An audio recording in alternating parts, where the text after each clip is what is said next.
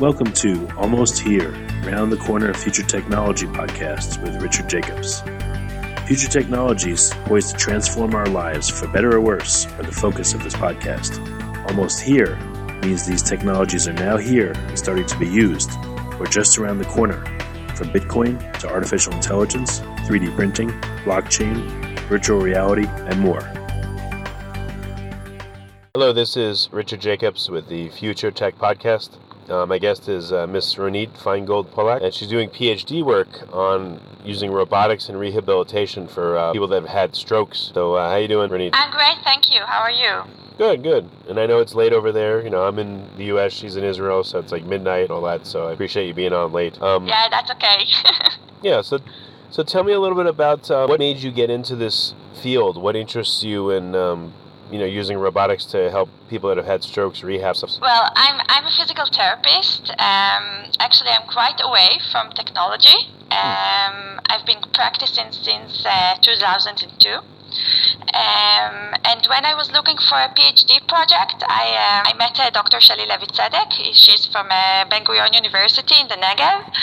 And we started talking about robotics, and she had all kind of nice ideas. Um, so I thought that that could be really interesting as and as long as I go with the project, it gets more and more interesting.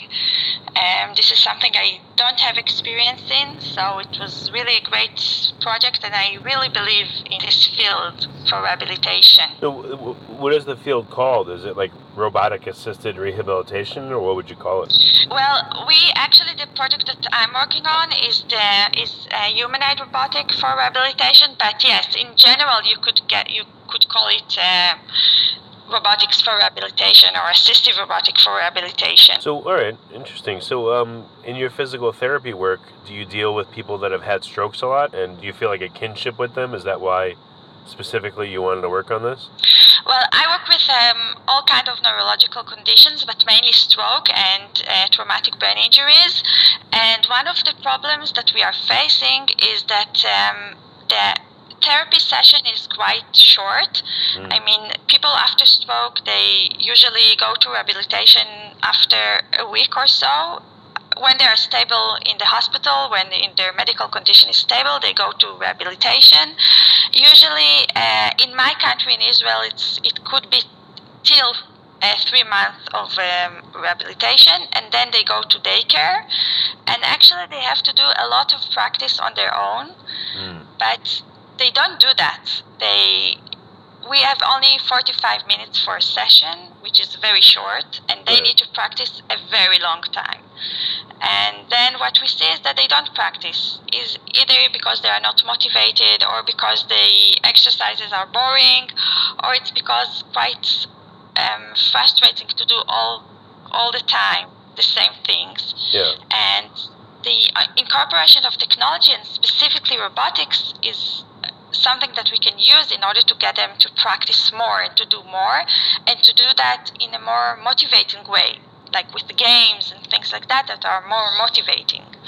I understand. I mean i've had like you know i tore my acl on my knee and you know i had surgery on my neck and you know to really do it right you got to like do months of physical therapy and it it hurts the whole time and it's not fun. So you know, unless you have someone there like motivating you and pushing you and all that and helping you, it sucks. So no wonder why people don't want to do it, you know.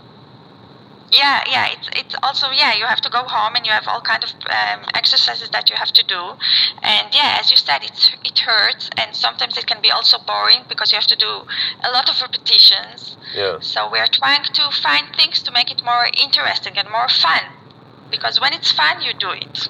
Oh yeah. You know, I've also noticed too with physical therapy, like you'll do it and nothing will happen for a while, and it's super frustrating. And then all of a you know, you think you'll never get better, and all of a sudden you get better a bit, you know, and then okay, great, and then you plateau for a while. So that too makes it like likely that people would give up or quit, you know. Yeah, yeah, yeah. And sometimes we, we are all humans. We need sometimes something um, external to make us motivated. Right. So, yeah.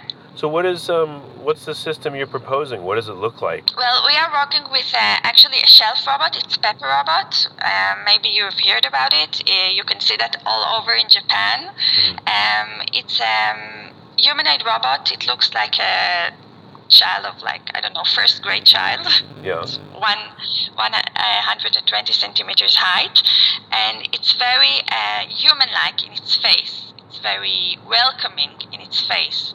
Uh, so we are working with uh, Pepper Robot in order to motivate uh, patients to do all kind of exercises for their upper extremity in all kind of games that we we have developed for the upper extremity in order to make them do more exercises and work more with their upper extremity. And Pepper is a humanoid robot, and it gives them the motivation to do their exercises. So does it tell them, "Oh, you're doing it wrong" or any of that, or it just says, "Come on, you lazy bastard," you know, like do do three more of these? Like, is it just pure motivation, or does it have other stuff in it that would help them do it right? No, no. It tells them if they did it, did it well, or if they didn't did it, uh, do it well, or if they have to do it more faster. But it also motivates them. Like you have one more to do.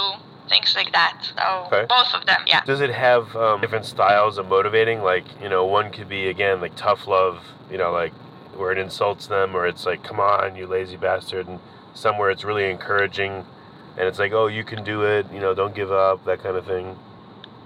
Yeah, so we we have um, all kind of uh, sentences that we implemented in it. So part of them are in order to make them like yeah they succeed more. So it tells them yeah you did it uh, great, keep on going. And if they don't do that well or if they didn't succeed, then it tells them okay you didn't succeed this time, but never mind, keep on going. You will succeed next time. Yeah. Okay, so there's there's just one personality. It's not like multiple ones, right? Yeah, yeah. Okay, okay. Um, does it? So it could say, does it use artificial intelligence to figure out if they're doing something right, or how does it work? Well, this is something that we are working on now in order to use artificial intelligence in it, but we are still working on it to develop it to do that better. That will take a while in order to do that because it's still not a um, closed system. It's still not an autonomous system, but we are working on it to be one. Is it important that you have a robot that you can look at, or do you just need like a disembodied voice, like in a headset, telling you, "Hey, go faster," or "Do more," or "Do three more," or that kind of stuff? Like, how important is the physical part of it? Well, actually, we did a work when we compared. Um, computer screen versus the embodiment of robots and we compared older adults and young adults and we wanted to see their preferences and we saw that it does matter. The embodiment does make a difference.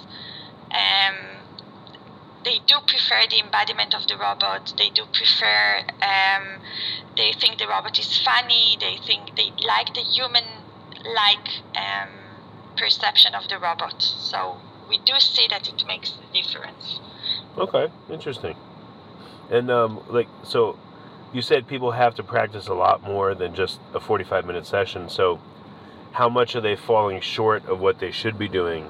And um, when they use the robot, how much better do they do? Well, this is the one million dollar question mm. because we know in motor control we know that people do need to practice more. They need a lot, a lot, a lot of repetitions.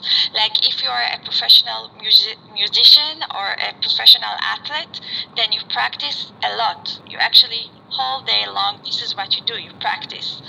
Uh, so we say that in rehabilitation, it's actually quite similar because they need to regain movements that they lost so they do need to practice a lot in order for the brain and in order for the um, connections in the brain to develop and to get stronger.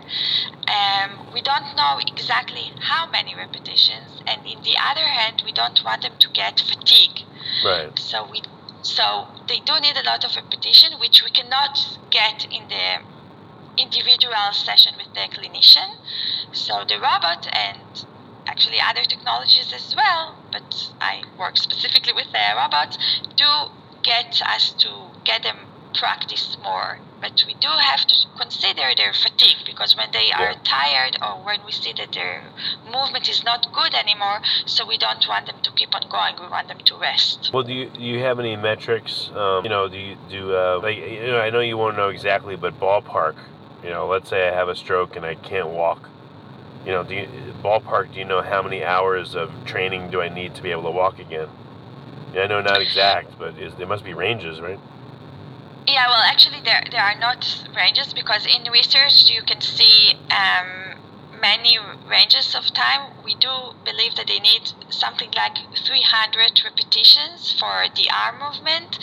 Um, for um, balance, we know that they need at least 24 sessions. Like you need 24 therapies in order to improve. So it really depends on what you want and what you need to improve. It's Well, I very could see- specific. you know, like I could see that the physical therapist, there's only so many of them. There's only so much room.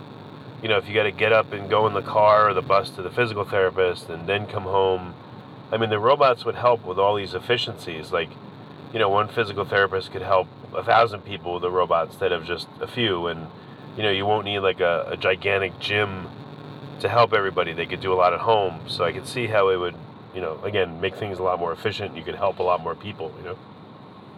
Yeah, but uh, well, actually, we, we don't think that robots at, at the moment can replace uh, the physical therapist or the clinician, Mm. and we don't aim them to do that because the physical therapist is important. The empathy and the warmth and the well, the clinician is important, the human being, but Right. the robots can help us do the complementary things that we as clinicians cannot do, and this is what we are working on. So would it be like a homework bot, essentially? You know, like the you go for the session, and the robot just helps you with your quote unquote homework, but you still go once a week to see the the person. Yeah, exactly. And also, what we think about is about remote places that don't have maybe physical therapists close to their homes. So maybe they can use um, some robotic system that can help them. Um, you have today all kind of things to help remote uh, places uh, with technology, and also you know that the insurance companies they limit the number of therapies that a person can get but they do need to keep on practicing actually go on practicing exactly like healthy people need to do practice like to do sports Mm. so we do believe that the robotic systems can help in two ways they can help in the rehabilitation centers in order for the patients to practice more after the session with the therapist they are there already. It can also help them if they come to a daycare or, or to the clinic to work while they are there, Right. and it will be able to help them while they are at home. But this this is still away from us because robots are still quite expensive for Yeah. everybody to have robots at home. Right. Um, do you have any data yet on uh, you know how much the robot helps? Like, let's say the average person, you know, they do nothing at home and they come once a week for like 45 minutes. You know, does the robot on average get them to do twice as much or 20% as more? Or Well, we, we still don't have this data in our research because we are still uh, working on it. It's we are still in the collection collecting of data, so we still don't have the data. But we will be happy to share it with you once we have it. yeah. What What are the most important things that you know besides encouragement, or in addition to encouragement? What is an important what is it what is important that the robot knows in order to help you do your exercises properly? Like the speed or the number or the the position of your body. I mean, what do you think these robots will be able to help advise on? Yeah, so this, this this is what we are working on. We want it to be able to detect the movement of the of the patient, and then to see that the movement that the patient is doing is the right movement that we want the patient to do. So this is exactly what we are working on. Have you uh, do you have an idea on what the most critical factors would be that you want the robot to be able to do, or do you not know yet? Well, we are still collecting the data, so we don't have that data yet. But um, I think that one of the most important thing in robots in general is actually the clinician, because I think that one of the barriers that we still facing today are the clinicians because they have difficulty sometimes with the implementation with technology. So it's very important when developing robotic system to listen to the clinicians and to hear what they have to say and what are their needs mm-hmm. in developing such systems. Well, you're a clinician. I mean, what do you think would be the most helpful from your perspective? Yeah, so in my perspective, as I said before, is really the, the um, detection of, of the movements. This is something that we are working on. I want the robot to do with the patient the right exercises. I don't want the robot to make my patient exercise movements that are not good for him. So this is one of the most important things that we are working on at the moment. Okay, I mean, you know, any examples of, uh, you know, uh, like if you had a robot, poof, poof, you know, helping you, what do you wish it would do? Like, what are the top two or three things you wish it? Well, I think that you you should um, separate what I, as a person, would like a robot to do at home. I mean, and there are people that are trying to work on robots, like to make their patient uh, be able to dress and things like that, or a robot that is for practicing. And at the moment, we are working on robots that would be for practice. Um, but there are robots that people are trying to make to help patients get rest and things like that because you know we, we are lack of um, we are lack of helper people in the homes of the patients. We are lack of people um, in the hospitals to help the patients. So this is something that they are trying to develop today. Robots that will be able to transfer the patients, uh, to be able to help the patient get dressed, to be able maybe to make uh, some uh, light uh, food for the patient. Uh, so this is one thing that would be great if we would be able to develop. But I think that it's still very far away because there are robots that are able to do that at the moment, but again, they are very expensive. They, this is not something that is available to put at everybody's home. Okay. The other thing is for for rehab and for practicing, then I think that we are we are getting there for robots that will be able to make our patients practice more and do more their exercises and get their movement better. Okay, all right, gotcha. So, what's your timetable? When do you think um, you'll have a, uh, functioning robot that's testing stuff out there? Well, we are working now. I think it will take um, another year of work. Of work, we are working in parallel in several um, aspects in order to to regain all those uh, things that we were talking about. So I guess it will take us another year at least. Mm. But I would want to see such robots getting more um, in industrial. So I guess this that would take a while to make that robots more industrial. What do you mean industrial? Like uh, I mean you know... more, yeah, because we are now in research. So at the end, in order to make robots be at people's homes you will need to make those robots cheaper. And at the moment, the development of such systems is very expensive. Mm, but in yeah. order to lower the costs, then we do need the um, work with industry. It always starts out that way, and then you know people find efficiencies and stuff gets cheaper. You know, so it just takes time. Yeah, yeah, exactly, like computers. yeah, exactly. Exactly. All right, very yeah. good. Well, um, what's the best way for people to get in touch with you for collaboration or you know questions or that kind of stuff? Well, we, we have our uh, lab site. It's the Cognition Aging and Rehabilitation Lab, the CAR Lab in uh, BGU. So they can find us there. Okay. Um, any website or a uh, you know email that people can have? Like, what's the best way to get in touch? So th- this is our website. The Car Lab is our website of the lab. So they, okay. we have all the contact information there in in our um, lab site. Okay, well, very good. Well, Ronit, thank you for for coming on the podcast. I really appreciate it. Thank you very much.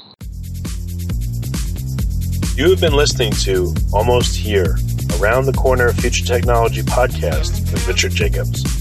Subscribe to this podcast, post a review to discover more future technologies that are poised to transform our lives for better or worse, such as Bitcoin, artificial intelligence, 3D printing, blockchain, virtual reality, and more.